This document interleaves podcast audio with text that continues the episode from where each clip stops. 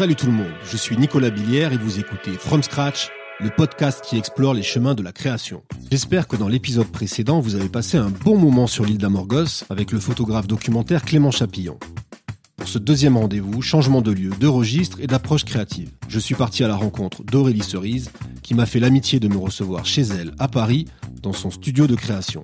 Aurélie est directrice artistique, set designer, et son travail est principalement axé sur le paper art, un domaine demandant créativité, sensibilité, précision, beaucoup de patience et une connaissance aiguë de la matière papier. Une discipline qui fait largement écho auprès des grandes marques avec lesquelles elle collabore régulièrement, comme Dior, Kenzo, PlayStation ou encore Innocent, mais qui peut parfois souffrir, à tort, d'un manque de crédit auprès du grand public. Pour la petite histoire, j'ai rencontré Aurélie en 2016 lors d'un événement Instagram que j'ai organisé dans mon ancienne agence de pub, alors que la plateforme venait tout juste de lancer son format Stories.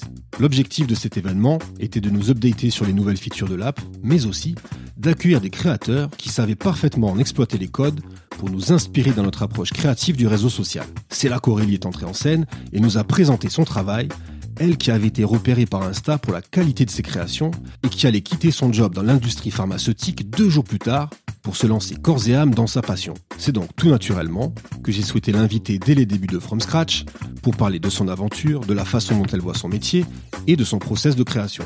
Si Aurélie compte aujourd'hui plus de 100 000 abonnés sur Instagram et multiplie les collaborations avec les marques, nous avons néanmoins choisi de parler de son process à travers un projet plus personnel intitulé Submarine. Avant de nous plonger dans cet épisode, petit message à caractère informatif. Si vous souhaitez accéder aux coulisses du podcast et mettre des images sur les histoires que partagent les créateurs durant nos échanges, je vous invite à rejoindre From Scratch sur Instagram en suivant le compte fromscratch.podcast. Un endroit dans lequel vous pouvez également me laisser vos impressions et idées en commentaire. Allez, c'est parti pour tout connaître du process de création d'Aurélie Cerise, From Scratch.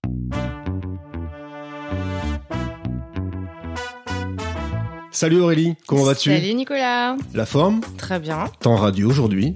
Il fait très très beau. Quel est ton état d'esprit? Euh, très positif, Ouais, souriante et solaire comme le temps d'aujourd'hui. exactement. Mais en tout cas, merci de m'avoir euh, accueilli dans ton studio. Merci aussi d'avoir donc surtout répondu à mon invitation. Tu sais, pour moi, c'est une sorte de, de boucle qui se boucle. Je t'ai connu il y a, il y a cinq ans. Euh, Ouais, déjà. Tu, tu, en fait, c'était le moment où en fait tu te mettais en indépendante euh, à temps complet. Ouais. Et là aujourd'hui, c'est moi qui justement me lance un petit peu avec ce podcast et aussi en indépendant. Donc, je trouve ça vraiment cool en fait de, de pouvoir faire cette interview avec toi dès le début. Donc merci, euh, merci pour ça. Tu connais un peu le principe de From Scratch. Ouais, aujourd'hui, en fait, on va prendre une de tes œuvres, d'accord? On va parler avec toi de ton process de création. Mais avant cela, j'aimerais te poser une petite question. Aurélie, qu'est-ce que tu fais? Quel est ton métier? Ah, ça c'est la question à 1000 balles. Est-ce que tu sais pourquoi je te la pose? Ouais, je sais pourquoi tu me la poses. Parce Ah. que ça, ça- ça- c'est issu d'une vidéo Exactement. dans laquelle j'avais, à l'époque, c'était il y a trois ans. Trois ans. J'avais du mal à définir euh, mon métier, mais je pense que j'ai encore un peu de mal. hein. Eh ben justement, pour ceux qui nous écoutent, comment aujourd'hui tu définirais à la fois ton métier, mais surtout euh, la discipline du paper art et qu'est-ce qu'une et un paper artiste? Alors, mon métier, euh, du point de vue social, on va dire, sur la belle étiquette LinkedIn, je suis directeur artistique, set, enfin directrice artistique, set designer et paper artist. Moi, je préfère dire que je suis directeur artistique, set designer avec une signature paper art. Parce que le problème d'être un peu multicasquette comme ça, c'est que souvent les gens aiment bien euh, dire ah mais toi t'es paper artist. Mais c'est pas que euh, faire du paper art, c'est imaginer des univers, etc. Donc aujourd'hui, peut-être que ça évoluera. Hein en tout cas, je me définis comme ça. Ouais. J'ai l'impression parfois que lorsqu'on prononce euh, le mot paper art et, et- et donc le métier de paper artist, on dévalorise un petit peu la discipline. Tu vois, elle n'a pas forcément ses lettres de noblesse par rapport à d'autres euh, arts visuels, par exemple. Comment tu l'expliques? Ah Ou est-ce ouais, que je me trompe euh, totalement?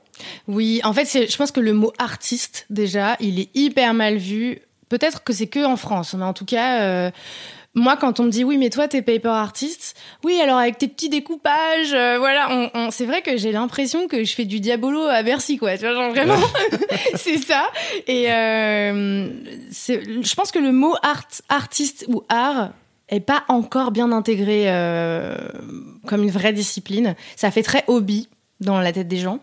Et paper, alors là, les gens, ça y est, je les ai déjà perdus, quoi. C'est genre, paper, quoi? Tu fais quoi?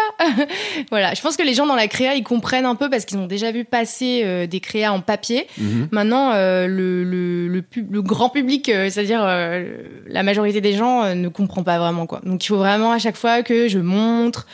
Et même quand je montre, ils connaissent, ils comprennent pas, ils savent pas trop le mhm. process derrière. Donc voilà. Et si on devait justement raconter à ceux qui nous écoutent, qu'est-ce qu'un paper artiste Qu'est-ce que ça serait les skills qu'il faut avoir, tout ce que tu utilises comme matériel, etc. Donc comment on leur expliquerait en fait? Alors c'est euh, créer des univers à base d'un matériau principal qui est le papier. En gros, je crée soit des décors pour mettre en valeur des produits quand je travaille avec des marques, soit je crée des œuvres entières à base de papier. Créer des univers en travaillant le matériel, un matériau qui est quand même assez cheap aujourd'hui, euh, le papier, en s'appuyant sur les couleurs et les différentes matières du papier. Hmm. Euh, voilà. Mais, quand tu qualifies euh, le papier de cheap, est-ce que c'est vraiment le, terme? Parce que là, pareil, j'ai l'impression qu'on dévalorise un peu le papier. On discutait ensemble avant l'interview, tu me parlais des différents types de papier qui, peuvent exister, justement du choix, où finalement il faut être assez euh, méticuleux dans la façon de, de choisir son papier, parce que certains peuvent casser, certains ont des fibres, et, etc. Donc il faut avoir aussi une connaissance de, de ce matériau-là. Donc c'est pas si cheap que ça au final. Alors c'est cheap quand on regarde le prix. C'est vrai qu'une feuille euh, de, papier format raisin, alors les formats raisin c'est les grands formats, les grandes feuilles, ça coûte 60 euh, centimes quoi. Euh, et puis au final c'est une matière qui, qui est fragile, c'est une matière qui est plate en 2D. C'est très difficile pour quelqu'un qui n'est pas euh, sensible à ça, de s'imaginer transformer une feuille de papier. Et aujourd'hui, en plus, le papier, c'est tellement un matériel qui est un matériau qui est commun mm. dans la vie de tous les jours. On écrit tous euh, sur des carnets, euh, enfin en tout cas ceux qui sont encore puristes comme moi, qui prennent leurs notes sur les carnets et pas sur les iPads. ou alors on imprime des trucs, on va les déchirer, on va les jeter. voilà, je pense qu'aujourd'hui le papier il est pas très connu moi, j'aime bien comparer en général avec un céramiste ou un potier.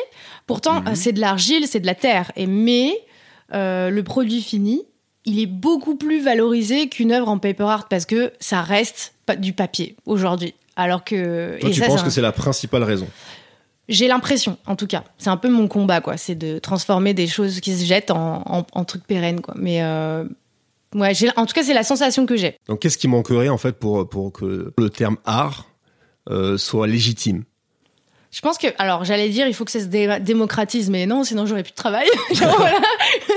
euh, non, je pense qu'il faudrait, euh, bah, à la même à la même façon qu'un qu'un oui qu'un céramiste ou un potier ou un peintre, euh, on a des, des foires ou alors des expos sur leurs œuvres. Il faudrait peut-être plus inclure le paper dans les expos, dans dans l'art en général, peut-être. Parce qu'aujourd'hui, ça reste très loisir créatif. J'ai l'impression que ça fait très loisir créatif, euh, genre scrapbooking, quoi. Alors que euh, pas du tout. On peut vraiment créer des sculptures à, base de papier. Il y a des gens qui font des sculptures dans du bois. Ben moi, je fais des sculptures dans du papier. Alors, on, parle de finalement de paper art et du fait que ça soit pas forcément valorisé. Pourtant, euh, tu travailles aujourd'hui avec de nombreuses marques, des marques de luxe, de lifestyle. Qu'est-ce qu'elles viennent chercher finalement chez toi et dans le paper art? Alors, je pense euh, mais encore une fois, ça c'est vraiment mon ressenti, euh, qu'elles viennent chercher mon univers et la sensibilité que je mets au travers des créations que je fais et au travers surtout des images que je fais. Donc c'est pour ça que je suis pas juste paper artist. C'est qu'il faut quand même une. Euh, ok, je vais mettre en, place un décor, je vais créer un décor ou un animal, euh, mais il va falloir que je sache le mettre en image avec euh, bah, tout l'univers euh, que j'ai créé, euh, quelque chose de très lumineux, et, et, dégager des sensations au travers de, de cette image-là. Parce que je pense que si je faisais des photos à l'iPhone de mes œuvres ou juste des backstage, j'aurais moins, en tout cas, de travail hmm. sur des créations pures, quoi. Ouais. Hmm. Et toi, tu fais tout toute seule? Ouais, c'est un peu un défaut. Non, franchement, cette année, Ouais, 2020. J'ai un peu changé mon process de travail parce que je pense que mon corps à un moment a dit stop, euh, genre arrête de tout faire et surtout ma, ma tête. Mhm. Et je me suis heurtée à la même, de la même façon que ce qui m'était arrivé quand je- j'ai voulu changer de travail et plaquer mon job d'avant. Euh, Il y a des facteurs qui sont incompressibles. À l'époque, c'était le temps. J'arrivais pas à faire plus de choses. Et, euh, et là aujourd'hui, enfin l'année dernière en tout cas, c'est que si je voulais être sur des projets plus ambitieux, plus gros, avec des, des, des- oui, des, des, des- équipes, etc. Il fallait que j'a- j'apprenne à déléguer, Ouais. notamment sur la production. Et c'est difficile parce que moi, c'est ce que j'aime. Moi, j'aime bien le soir euh, faire mes, mes créas, quoi. Ouais. Mais ce qu'il faut que les gens comprennent aussi, c'est que toute seule, tu as appris euh, la photographie. euh, finalement, le set design aussi, euh, tu l'as appris toute seule. Donc, derrière ce travail de paper artiste, tu parlais de direction artistique et, et de set design, il y a aussi tout un travail de l'ombre qu'on voit pas, mais où tu t'es euh, perfectionné sur plein, plein, plein euh, de disciplines. Ouais, c'est vrai que, enfin, c'est- pour ça que à l'époque, en tout cas, euh, dans la fameuse vidéo, euh, j'avais du mal à dire mon métier parce que, et je pense que j'ai encore du mal aujourd'hui à l'assumer. Aujourd'hui, le fait d'avoir un book qui est quand même complet et construit, euh, j'arrive à assumer mon métier. Mais jusque-là, j'osais même pas le dire que j'étais directeur artistique ou ce que je faisais parce que j'avais l'impression que j'étais pas légitime. Parce que euh, moi j'ai tout fait toute seule et c'est vrai qu'aujourd'hui euh, quand on n'a pas le cursus euh, école d'art ou euh, agence, grosse agence, euh, bah voilà, c'est un peu dur de s'assumer. Mais Mm. moi j'ai ouais, j'ai développé énormément de skills si on peut dire ça, euh, mais sans réfléchir. C'était pas, euh, je me disais pas, allez mon objectif c'est ça, euh, j'ai envie d'arriver à faire ça. Non, c'est juste que je suis une acharnée du travail et que et que bah il y avait des moments où je me heurtais à des choses que je savais pas faire et euh, et tant pis, je passais deux nuits blanches dessus et, et au bout de deux jours je savais le faire. Donc, voilà. Mais ça, c'est quelque chose que tu as en toi. Parce que Oui. tu as un parcours, donc, juste pour, pour reprendre un petit peu, tu as un parcours HEC. Ouais. Là c'est le moment chelou. Flashback. Donc, t'as, non, t'as ce parcours HEC. Ensuite, tu, tu rentres dans, dans le, le secteur, le domaine phar- pharmaceutique. Exactement. Donc, tu, tu rentres dans ce domaine-là. euh, et plus dans le marketing digital. Et là, switch total, complet. Et tu te lances dans le paper art et bien sûr dans la direction artistique. Mais pour faire ça, j'imagine que tu as quelque chose en toi de très Ouais. fort.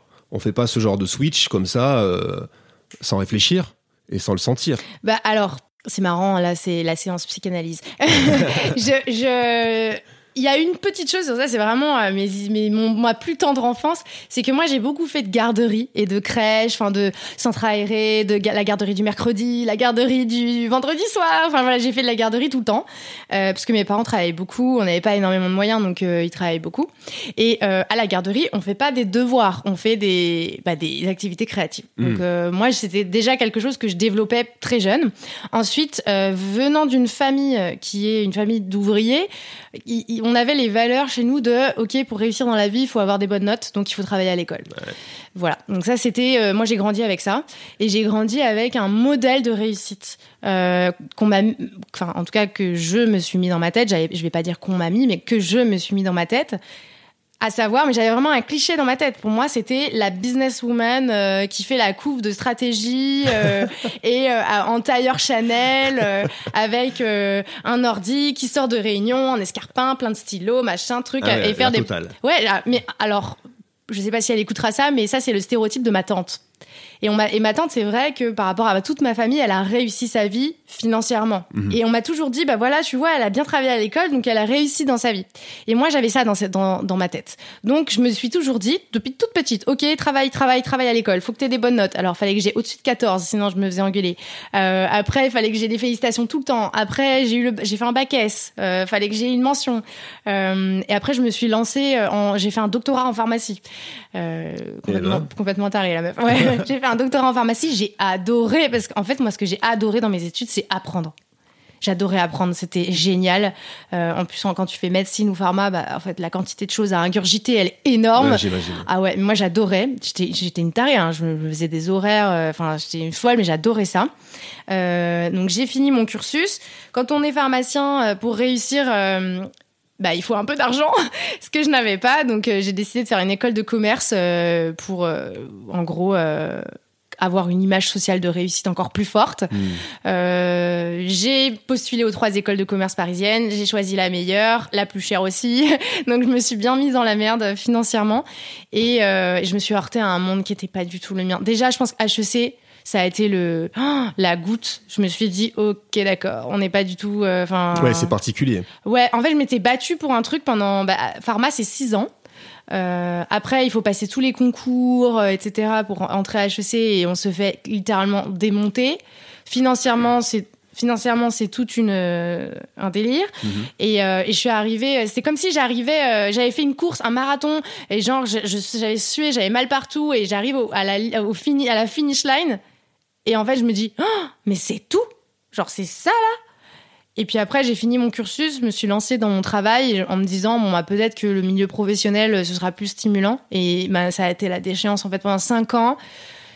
J'étais, j'avais la sensation d'être dans un aquarium. Ah, c'est très marrant ce que je suis en train de dire. Non, non, mais je, je, je vois exactement. Ouais. Et, euh, et, enfin, j'avais la sensation d'être dans un aquarium. Et de euh, pas pouvoir respirer, Ah ouais, non, je dis ça parce que on va, je sais l'œuvre qu'on va évoquer et c'est très marrant. ça va bien avec. Ouais. Ouais. Et ouais, j'avais l'impression d'étouffer et, et à chaque fois je voulais plus. Je me disais non mais en fait c'est ce poste qui est pas bien. Je veux un prochain poste. Je veux un prochain poste. Je veux un prochain poste. Et puis finalement je me suis rendu compte que c'était pas ça qui me manquait. C'était complètement autre chose. Et une petite rupture amoureuse aidant, je me suis mise à bah, pour arrêter de réfléchir parce que moi je suis une grosse meuf euh, qui réfléchit et qui Mhm. angoisse pour tout et rien. Mhm.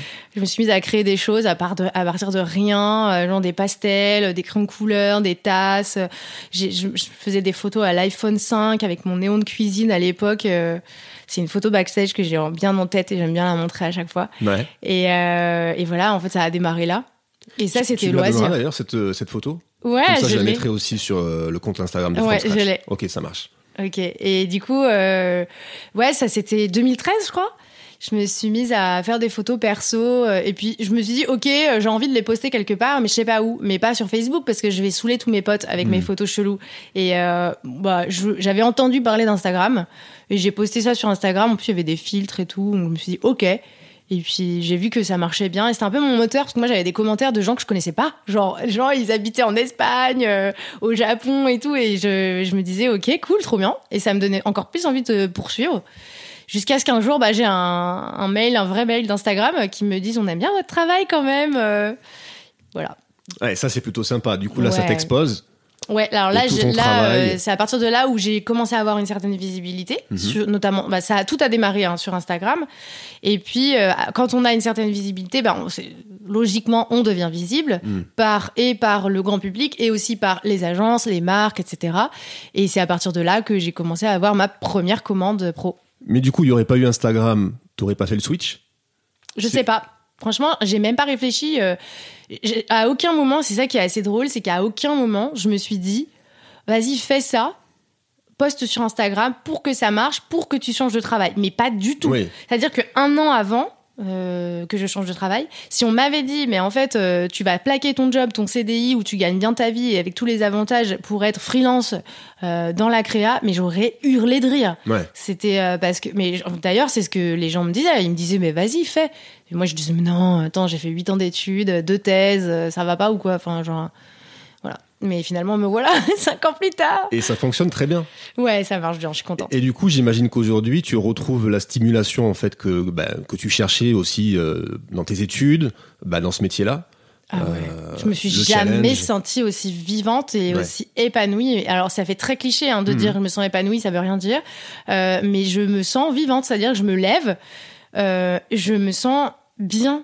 C'est-à-dire quand je pose le pied euh, par terre en dehors de mon lit, Mhm. je me dis ok c'est quoi cette journée genre? Ouais. Alors bien sûr il y a des jours relous euh, quand je dois faire de la compta, euh, bien sûr c'est pas mes journées préférées mais euh, mais ouais c'est j'adore ma vie. Moi j'adore ma vie c'est et pourtant je vis pas sur un yacht euh, Ouais. machin tu vois je mais j'adore euh, j'adore. En plus, avec le soleil qui rentre, tu vois, dans la pièce aujourd'hui, là, quand tu, tu dis ce genre de paroles, c'est ça prend encore plus d'ampleur. Tu vois. Ouais, non, J'adore ma vrai. vie. Et puis il fait soleil, et puis c'est beau. Tu vois. Ah ouais le soleil c'est tellement important pour moi. Pourtant je viens du nord hein, mais euh, c'est trop Eh important. ben, moi, je viens du sud et sache que je suis très heureux d'avoir ce soleil là qui rentre comme ça et qui me réchauffe un petit peu. Alors, tu parlais de mettre un pied euh, en dehors du lit. Lorsque tu mets ce pied en dehors du lit, on se retrouve aussi dans ton studio de création.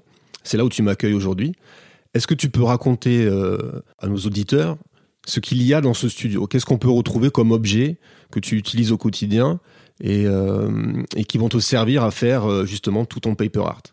Alors c'est marrant, c'est un studio de création slash appartement slash salon. Euh, mais je, bien dans cet ordre. C'est-à-dire que mon travail, je vis dans un 40 mètres carrés, mon travail est partout, absolument partout. Et ça fait 5 ans que je travaille de chez moi.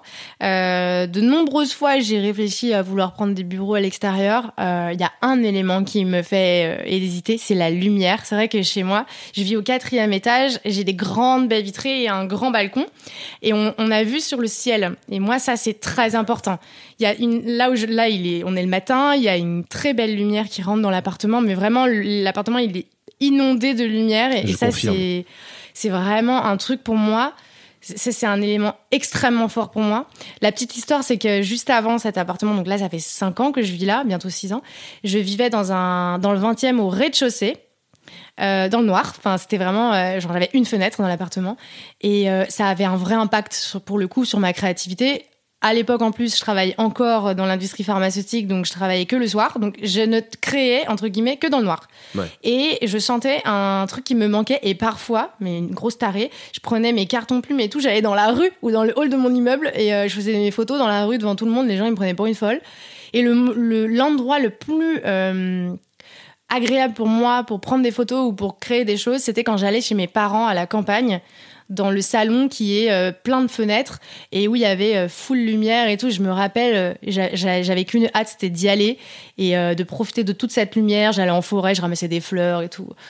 c'est très introspectif, mais voilà. Et après, je, je, rentrais et j'étais en plein soleil et je faisais des photos et c'était j'ai compris qu'en fait la lumière c'était un élément essentiel à ma vie.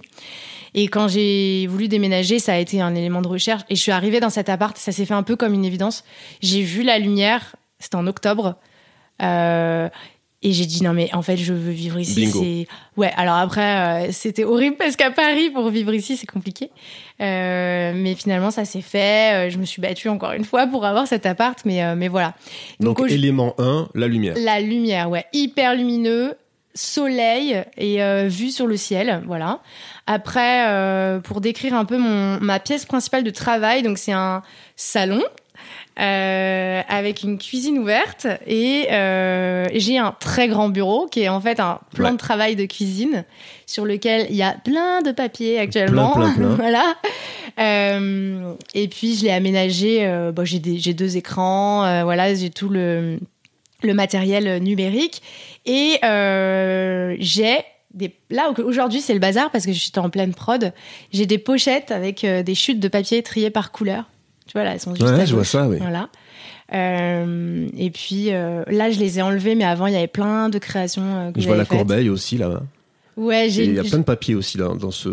Alors c'est pas un tiroir, mais comment tu l'appellerais ça Ça, c'est un bac euh, pour les formes, les grandes feuilles, parce que j'en avais marre qu'elles soient fermées dans des pochettes à dessin et qu'à chaque fois, pour chercher, il, il fallait que j'ouvre toutes les pochettes. C'était chiant. Donc j'ai construit un meuble avec du médium en gros, c'est un gros rectangle, comme un bac, qui, qui, contient euh, des grandes feuilles de couleur. Et à côté, j'ai une corbeille avec euh, tous les papiers euh, texturés notamment les, les acétates, les gélatines, voilà, les papiers avec du sable. En fait, j'ai des tiroirs sous mon bureau qui sont remplis de matériel et surtout remplis de chutes il faudrait trop que je te montre. Mais rempli de, de, petits éléments, parce que moi, je garde le moindre cercle, je le garde. C'est rangé dans des boîtes, euh, etc. Et aussi, j'ai une, très, une cave qui est full, euh, pleine à craquer. Et tu me disais qu'en fait, toutes tes œuvres, elles finissent à la cave. Ouais, c'est bizarre, hein C'est bizarre. Ouais, elles finissent à la cave. c'est un rapport particulier, du coup, c'est un peu triste. Mais, mais, je pense qu'on on, on, on, reviendra là-dessus à la fin euh, de, de l'épisode, ouais. parce qu'on va parler, euh, bref, de ton futur et je pense qu'il y a plein de choses dans ton futur qui, qui vont faire que ces œuvres-là vont peut-être sortir de la cave et se retrouver ah, euh, peut-être. propulsées ailleurs. Exactement. Hein? En tout cas, c'est dans ce cadre-là bah, que finalement ton, ton projet Submarine est né. Oui. Donc euh, c'est maintenant qu'on va parler du, du process de création de, de Submarine. Alors Submarine, c'est une série de quatre animaux marins. Donc je vais le faire de mémoire. Il y a l'hippocampe, la méduse, la tortue de mer, et le quatrième euh, animal marin, euh, c'est la raie. La raie manta. voilà. C'est une raie manta C'est une raie manta. Voilà. Donc, Est-ce que tu peux nous remettre déjà dans le contexte de cette création Quand est-ce que tu as eu l'idée? C'était l'année dernière et c'est quand même un contexte assez particulier. Bah, je crois que c'était il y a un an, quasiment tout pile. C'était en confinement. C'est simple.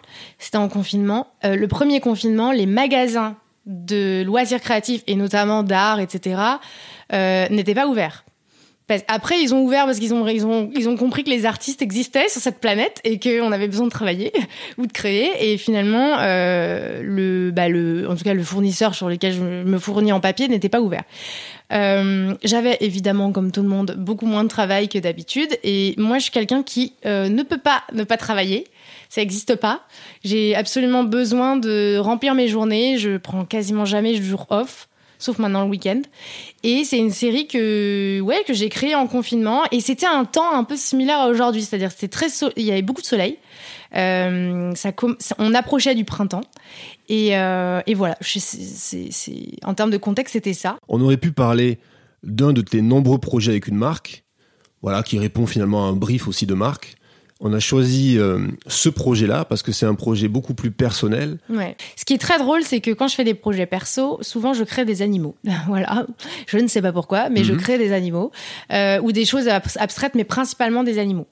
Euh, là, c'est une série que j'ai voulu créer à la base pour postuler à un concours d'art, mais même pas. C'était, j'avais envie dans ma tête depuis longtemps. J'avais déjà fait l'hippocampe. L'hippocampe, je l'avais fait avant. Je l'ai refait, etc., pour qu'il soit bien. Mais je l'avais déjà euh, prototypé et je m'étais dit, ah, les animaux marins, c'est quand même vachement sympa, quoi. Que jusque-là, moi, je, faisais beaucoup d'oiseaux avant. Et, euh, bah, confinement aidant, euh, je me suis dit, allez, fais, d'autres animaux. Et sauf que je n'avais que des chutes de papier, euh, sachant que je garde tout, donc c'est quand même très positif. Je garde toutes les chutes euh, et euh, les animaux sont pas très gros, hein, ils font 15 cm. donc bah, j'ai travaillé qu'avec des chutes de papier. D'accord. Et, voilà. Et c'est vrai que c'est à partir de cet hippocampe, c'est ça, c'est à partir de l'hippocampe où je me suis dit, j'ai envie de créer une série sous-marine parce que jusque là j'ai créé que des oiseaux, des insectes, des animaux terrestres. Et, euh, c'est assez étrange parce que le papier, ça va pas dans l'eau. Enfin voilà, donc euh. Oui, c'est vrai qu'il y a ça. je pensais aussi qu'il y avait peut-être une portée, euh, tu sais, un peu environnemental en, quelque sorte, tu vois, que tu avais choisi ces, ces, ces animaux-là parce que peut-être qu'ils étaient en danger, etc. Mais là, c'est peut-être moi bah, qui me suis ça, mis. C'est, je me suis fait des films en fait. C'est mieux après, c'est que moi au début j'ai voulu créer ces animaux parce que c'est des animaux qui me touchent beaucoup. Euh, c'est vrai que, bah en fait au final quand tu regardes l'hippocampe, la tortue et la raimanta, peut-être moins la méduse, mais c'est des animaux qui sont très très euh, en premier impact euh, quand il y a un problème écologique. les animaux marins, voilà, c'est premier à trinquer quand même aujourd'hui les premiers à trinquer, voilà, où il y a une grosse alerte. Et euh, au début, j'ai pas réfléchi comme ça. J'ai vraiment voulu créer des animaux marins parce que moi, j'ai beaucoup d'attaches par rapport à ces animaux que je crée. Et je me suis rendu compte, je me suis dit, mais attends, en fait, tu es en train de créer des animaux marins avec des chutes uniquement parce que tu as une démarche où tu ne jettes pas euh, le papier euh, parce que déjà c'est un matériau que j'affectionne beaucoup mhm. euh, et surtout j'ai vu que j'en utilise beaucoup j'ai pas envie de tout foutre à la poubelle etc de réutiliser au maximum jusqu'à la dernière miette et je me suis dit mais en fait c'est ça c'est que j'utilise un matériau qui est censé être recyclé mais on sait jamais vraiment où ça part et je vais le rendre pérenne en créant des sculptures pérennes quoi ouais. Et le fait de travailler sur des animaux marins, ça m'a beaucoup touchée parce que, bah oui, il y a l'impact écologique qu'on a aujourd'hui. Euh, aujourd'hui, quand, on, quand on a des déchets, bah, les premiers à trinquer, c'est les animaux marins. Et je trouvais que le lien était assez euh, évident. Évident, ouais. Ouais, c'était assez évident pour moi. D'accord. Donc tu fais cette série euh, de, quatre animaux. Combien de temps t'as mis pour la faire? Tu parlais des, oiseaux tout à l'heure. Je, je, sais qu'en off, tu m'avais dit que putain, un oiseau, je mets euh, trois jours pour le faire quand même. Et les gens, ils, savent pas ça. Mm. Mais du coup, trois jours quand même pour faire un oiseau, c'est beaucoup de temps. On, on se rend pas compte hein, quand on voit les, euh, parfois les, sculptures, on, on se rend pas compte qu'il y a tout ce temps. Euh, du coup, tu as mis combien de temps pour faire ces quatre éléments? Alors, j'ai plus en tête, mais ça doit se compter en plusieurs jours. Ouais, ça doit être trois, quatre jours. Par élément? Non, en tout, parce que alors les animaux marins déjà ils sont plus petits que les oiseaux, parce que les oiseaux que j'ai créés c'est des tailles réelles. Hmm. Et ce qui prend du temps sur les oiseaux c'est euh, les plumes. Il faut bien les, les mettre en quinconce, qu'on ait cet, cet effet plume. Euh, en vrai, j'ai pu euh, parce que c'est vrai, ça, moi tu vois quand je crée une œuvre, c'est pas vraiment le temps de création qui me reste en tête, j'oublie. D'accord. Ouais. Ça rentre pas, pas Non, trop en compte. C'est un- une info que je j'oublie. Celle, je m'en souviens très bien pour le, le perroquet que j'ai créé. Euh, effectivement, j'ai mis trois jours parce que j'ai chialé pendant trois jours parce que voilà, parce qu'en fait souvent, bah, en- ça c'est c'est c'est c'est très intime, mais les pièces les plus compliquées que je crée, euh, souvent, bah c'est des pièces quand je suis très triste et que j'angoisse de ouf et que je me dis, ok, arrête de réfléchir, vas-y, fais un fais un oiseau. Ouais. Et du coup, je suis tellement focalisée que j'arrête de réfléchir. Donc là, oui, je l'ai bien compté. Mais, euh, mais euh, c'est une info, bizarrement, ça c'est marrant, je l'ai jamais noté, mais c'est une info que je ne retiens pas. Il y a un truc qui m'a vraiment intrigué euh, euh, lorsqu'on a parlé de ce, ce projet-là. quand je suis allé voir justement ton, ton compte Instagram et, et le site internet, c'est que tu l'as posté sans rien, pas aucun mot, aucune légende, rien du tout, juste comme ça. Oui, Et je me suis dit, c'est un peu étrange, parce que du coup, il y a une démarche personnelle, il y a quand même un, un message, entre guillemets, qu'elle qu'elle souhaite faire passer quelque part, et il n'y a rien. Alors certes, il y a des likes, certes, euh, ça a engagé les gens, mais voilà. Pourquoi, pourquoi t'as rien mis? Ouais, ça c'est un, un de mes défauts euh, encore. Enfin, c'est pas vraiment un défaut, c'est un. Je suis très pudique par rapport à ça. En tout cas, je suis très pudique par rapport à mon art. C'est vrai, vraiment, je- là, je viens de mimer les guillemets. J'ai encore du mal à dire le mot art dans ma bouche. C'est comme si je l'assumais pas. Hmm. c'est j'ai énormément de mal à, à- à mettre une description sur mes œuvres parce que je trouve ça hyper restrictif. C'est-à-dire que moi, quand j'ai passé plusieurs jours dessus et que j'ai ressenti des sensations, euh, bah, le mettre sur une légende Instagram, j'arriverais même pas à le coucher euh, au travers de mots qui, pour moi, moi déjà, les mots, ça me semble être comme des boîtes. Euh, c'est très étonnant parce que finalement, mes animaux finissent dans des boîtes, mais euh, j- j- j'arriverais pas à poser des mots dessus parce que ça ne retranscrirait pas la sensation que j'ai. euh, en les créant et en les voyant, parce que là, par exemple, quand je regarde en face de moi, l'hippocampe, euh, il est dans mon salon, parce que je l'aime beaucoup, c'est une de mes pièces préférées.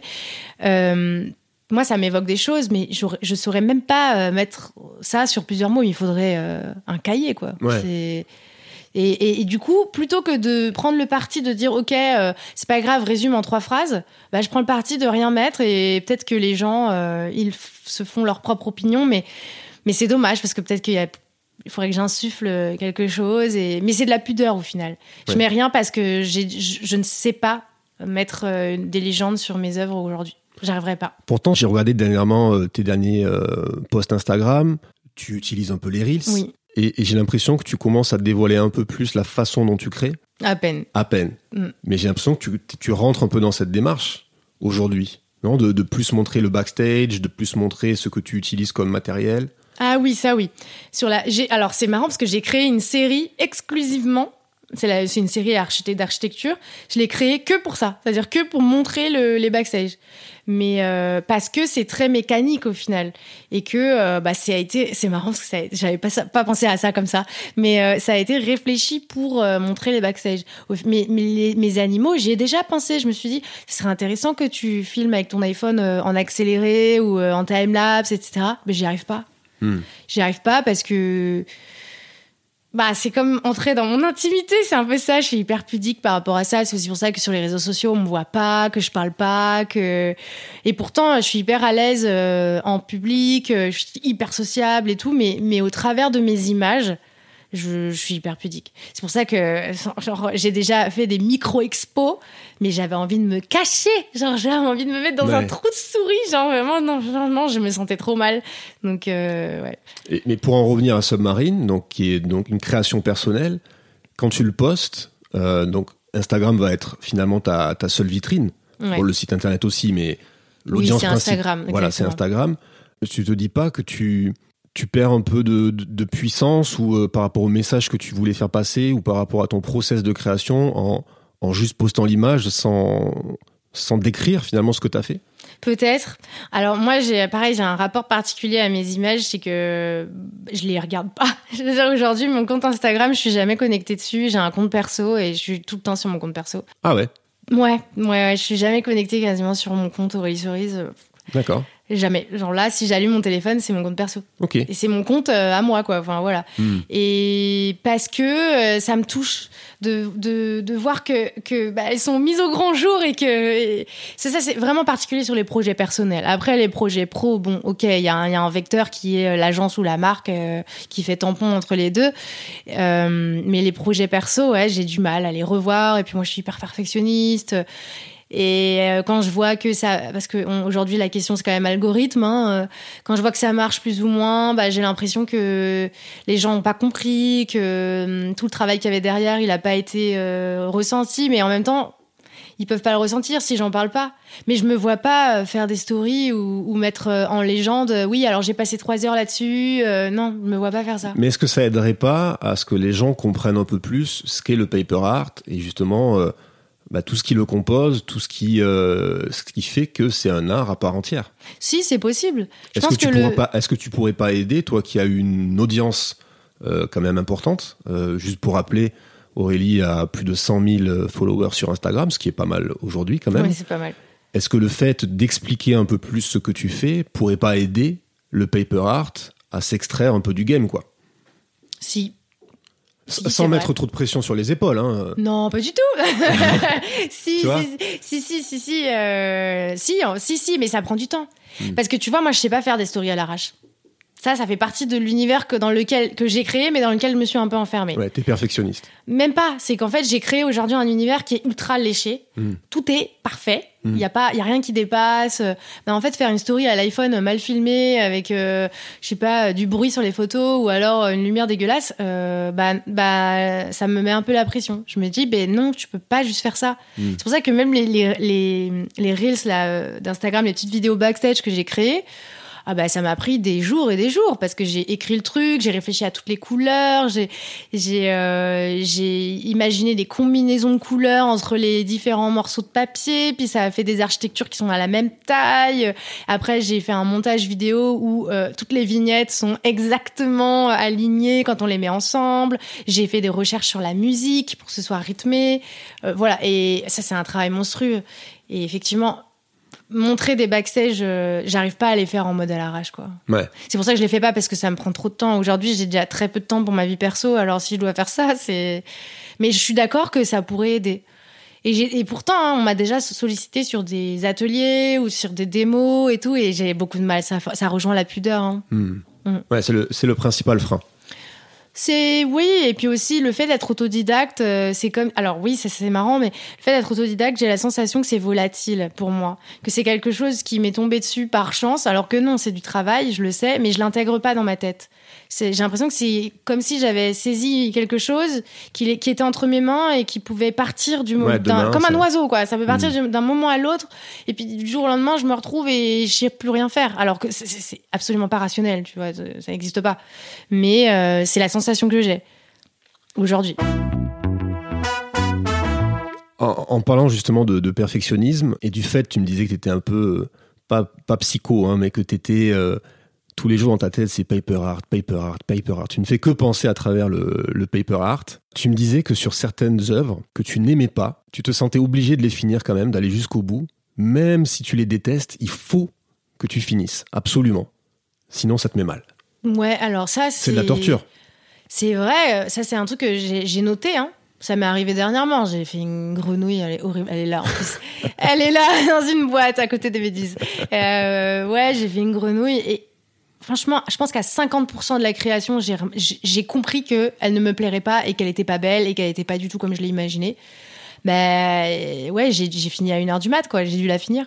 Parce que c'est comme s'il y a une flamme d'espoir qu'elle puisse se transformer en un objet cool et au final elle m'a pas plu jusqu'au bout et bah tu vois elle est posée sur mon bureau depuis trois semaines. Mmh. je j'arrive pas à l'acheter. Je, je, me suis même dit que je te la donnerais au pire. Merci. Mais en vrai c'est j'arrive c'est ça j'arrivais pas à la ne pas la finir et j'arrivais pas j'arrive pas à la jeter et pourtant je la déteste je ne l'aime pas c'est parce que je la trouve pas du tout euh, à mon goût et que c'est absolument pas ce que j'avais imaginé. Mais ouais je m'enferme un peu dans un truc hein. Mais ça, c'est le flow créatif. Moi, j'appelle ça le flow créatif. Ah, le flow créatif. Ouais. Explique. Bah, le flow créatif. Alors, j'ai un peu lu là-dessus. C'est, euh... alors, c'est le principe. Euh... Comment te dire? C'est un truc un peu immersif. C'est un peu comme quand tu fais du sport. T'as toujours ce moment euh, quand tu, tu cours, tu cours, où ton corps va libérer des endorphines ou de la dopamine et tu vas te sentir ultra bien. Bah, le flow créatif, c'est ça. Bon, tu fais pas du sport, mais tu crées des choses et tu te sens hors du temps tu te sens, c'est un espèce de sentiment de puissance, de bien-être. Euh, euh t'as l'impression d'être en, je vais dire un truc hyper euh, bizarre, mais t'as l'impression d'être en communion totale avec ton environnement et avec ce que t'es en train de faire et t'es hyper ancré dans ce que t'es en train de faire. Et je, je te jure, moi j'aime trop. C'est très fugace, ça dure pas longtemps parce que je pense qu'il y a un process chimique derrière ça hein, euh, au niveau cerveau, mais c'est un sentiment vraiment. Euh, oh, T'as l'impression d'avoir pris de la drogue, quoi. Je te jure, c'est ouf. On va mettre un bip hein, sur le mot drogue. Non, non, non, on va laisser, on va laisser. Aurélie Cerise droguée. Non, pas du tout, ouais, drogué au pepper heart.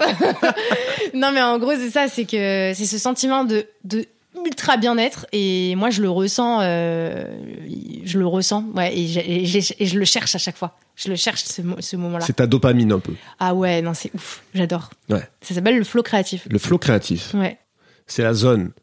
Tu es dans ta zone. ouais. On dit souvent, souvent ça, tu sais, pour les sportifs, ils sont dans leur zone. La zone. La zone. La Tu zone, atteins pas la la zone. zone. Alors, mon accent est toulousain et je te prie de le respecter, s'il te plaît. La chocolatine. On va pas remettre le débat de la chocolatine.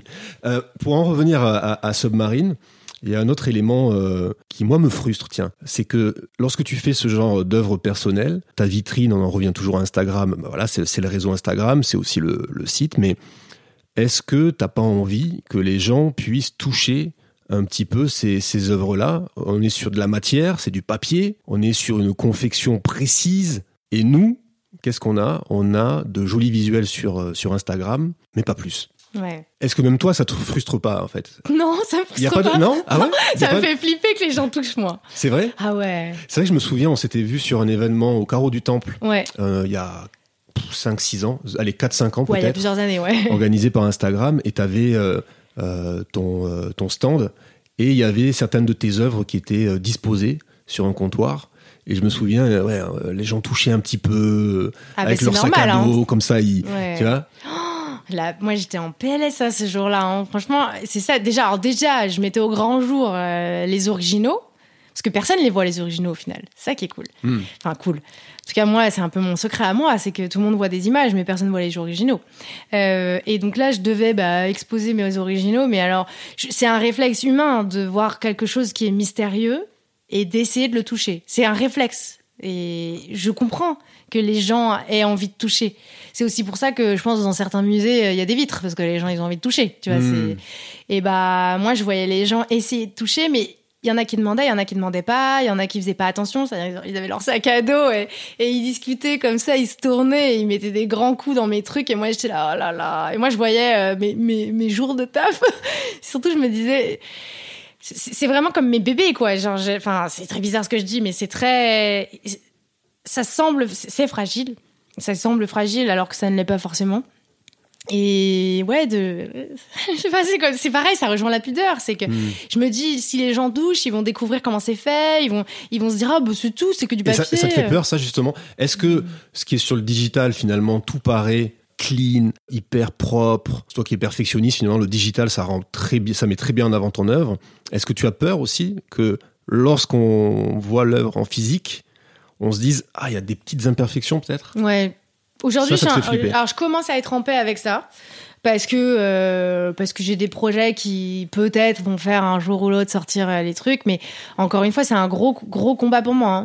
Bah ouais, qu'on voit de la colle et tout, ce qui est tout à fait normal. C'est Mm. c'est absolument normal qu'on voit des choses. euh, des imperfections parce que c'est de la matière euh, voilà et qu'on voit pas forcément en image Hmm. après, moi, j'essaie de pas trop retoucher non plus euh, pour qu'on comprenne que c'est du papier. Mais on m'a déjà fait la remarque de me demander, mais non, ça c'est de la 3D. Bah non, c'est du papier. Ouais.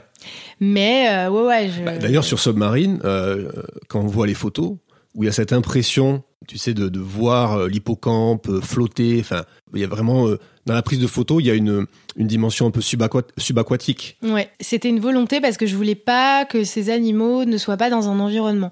En vrai, ils auraient pu être juste posés et sur un fond blanc ou un fond bleu basique, plat, et on, aurait shooté. Et j'avais envie qu'ils prennent vie. Et c'est ça, de créer une image un peu surréaliste, c'est-à-dire on comprend que c'est comme s'ils étaient dans de l'eau, dans un océan.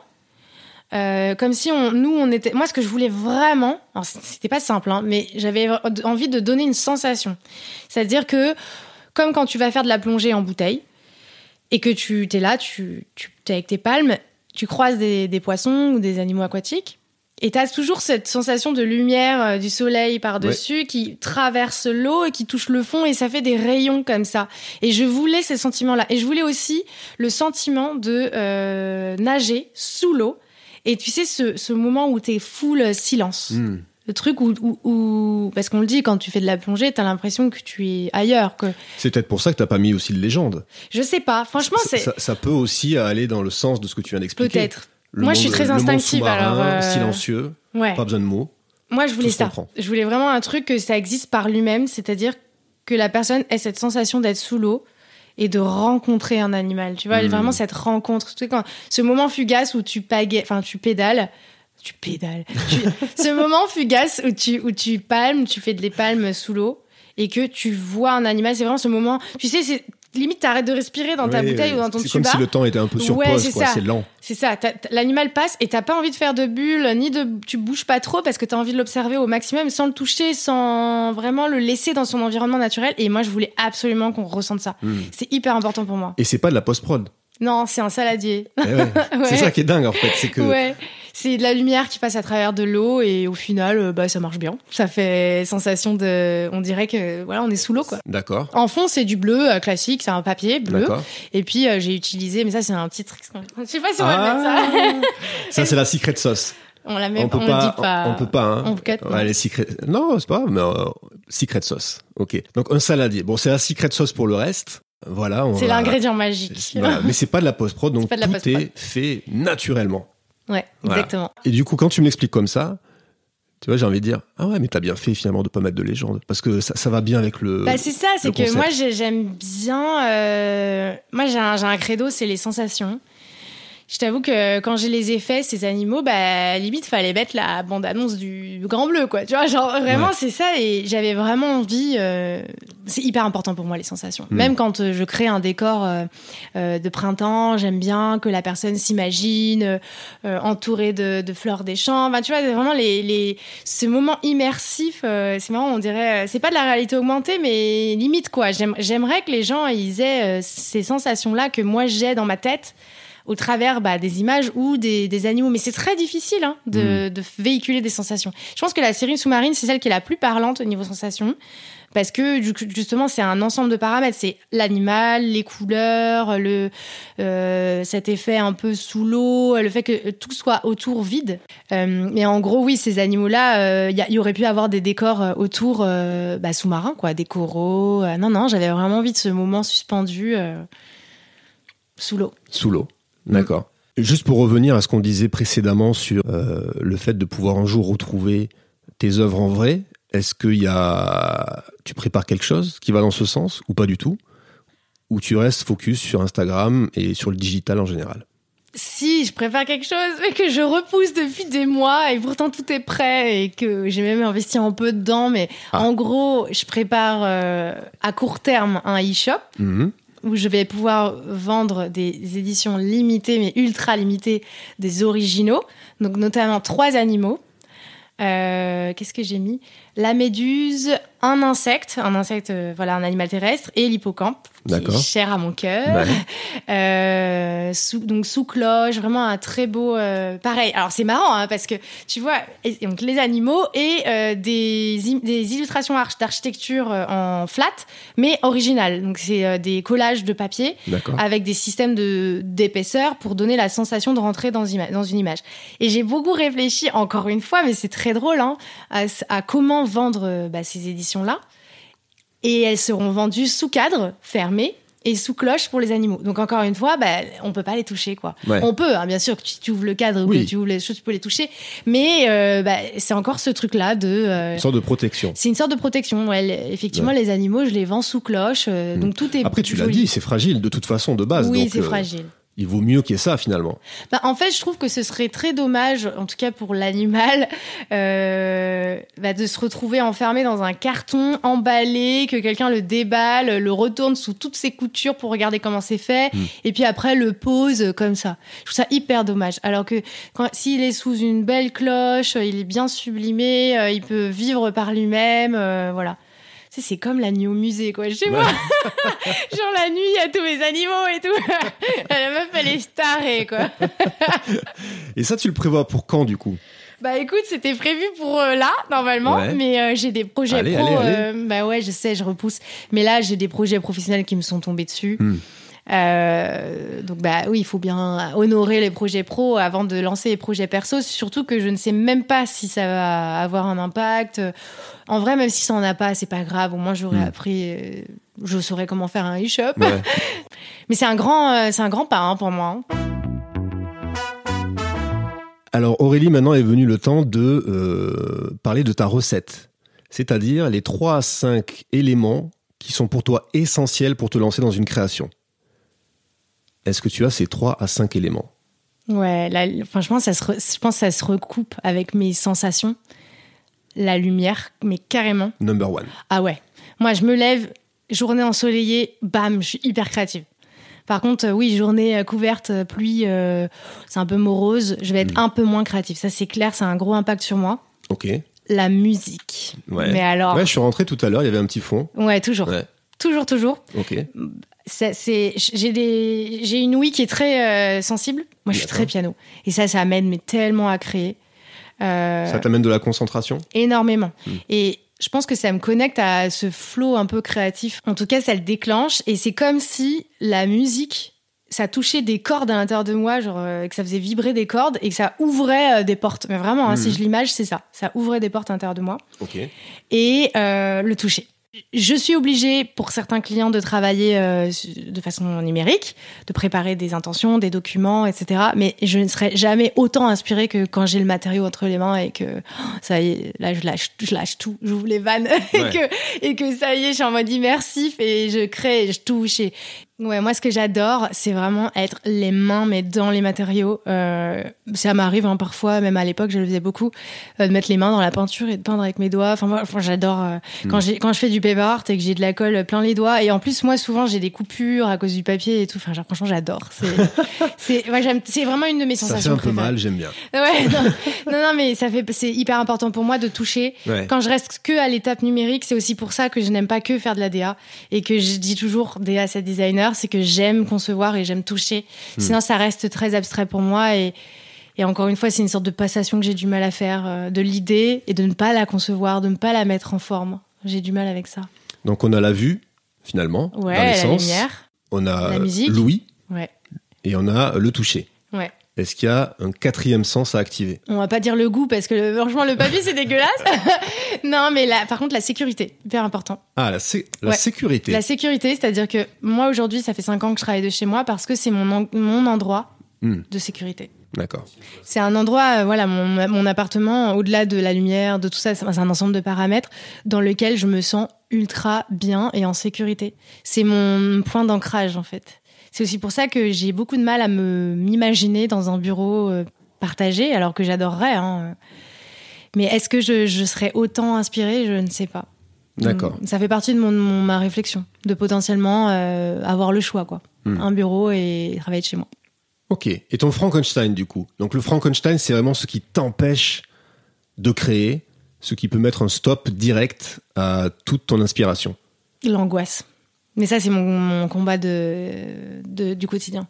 Je suis quelqu'un qui est angoissé de base. Merci papa, maman.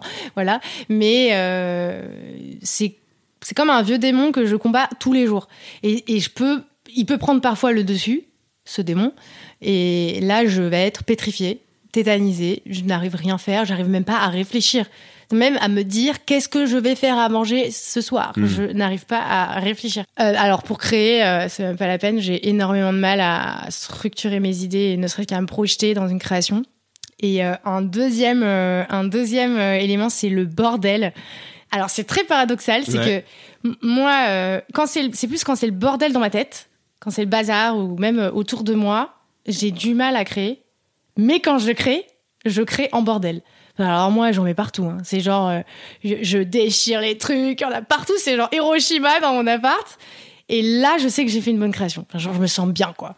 Mais pourtant, c'est un truc que je déteste, le bordel. Je suis assez ordonnée comme meuf, mais, Ouais. euh, mais quand je travaille, c'est le bordel. Quand tu travailles, tu mets le chaos. Ouais, j'adore. Ouais. From scratch. tu From sais. scratch. Exactement. Écoute Aurélie, merci. Qu'est-ce qu'on peut te souhaiter pour, pour la suite? Euh, moi, je suis assez terre à terre, donc des trucs, euh, je sais pas, d'être autant, euh, de continuer à être dans cette, cette optique-là, me sentir bien, d'être heureuse et de continuer à travailler et à vivre de ce que je fais. Très bien. Merci beaucoup Aurélie. Là, on entend enfin la cloche de l'église Saint-Ambroise. Ouais. Hein, c'est ça Au moins, au moins, elle est présente quand même hein, dans le podcast. Je me suis trompé sur, sur la sculpture, mais au moins, elle est là. Merci beaucoup pour ton temps. Bah, merci à toi. Bonne continuation. Merci beaucoup. Que, que du bon. Et euh, j'espère à très bientôt. Merci à toi. Bye à bientôt. bye. Bye. Ciao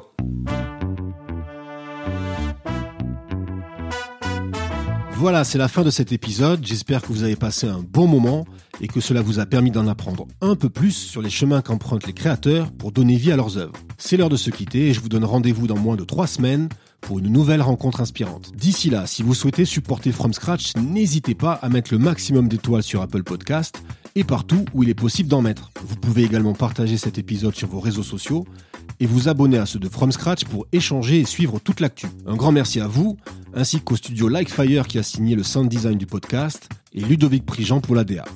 Allez, salut tout le monde et à très bientôt sur From Scratch.